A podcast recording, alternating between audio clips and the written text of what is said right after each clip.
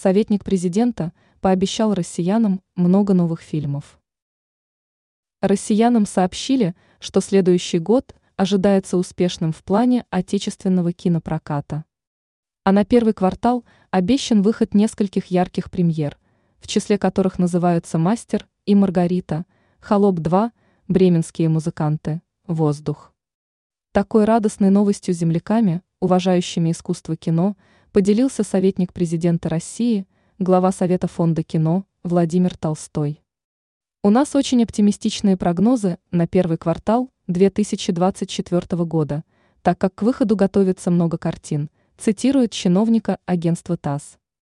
В качестве примера он назвал вышеперечисленные фильмы, пояснив, что россиян ожидает жанровое разнообразие, семейное кино, артхаус, зрительское кино и прочее. Толстой предположил, что новые фильмы привлекут к себе внимание широкой общественности и отличаться хорошими кассовыми сборами. Он подчеркнул, не только первый квартал, но и весь 2024 год в целом обещает быть успешным для российского кинематографа, поскольку тот уже восстановился после пандемии коронавируса, успешно пережив в том числе уход Голливуда. Госслужащий обозначил позитивные ожидания на предстоящий год и отсутствие угроз для кино РФ. Сейчас все видят, что фильмы производятся – причем достаточно качественные и разножанровые. Хотелось бы больше, и мы стремимся к этому, сказал советник президента.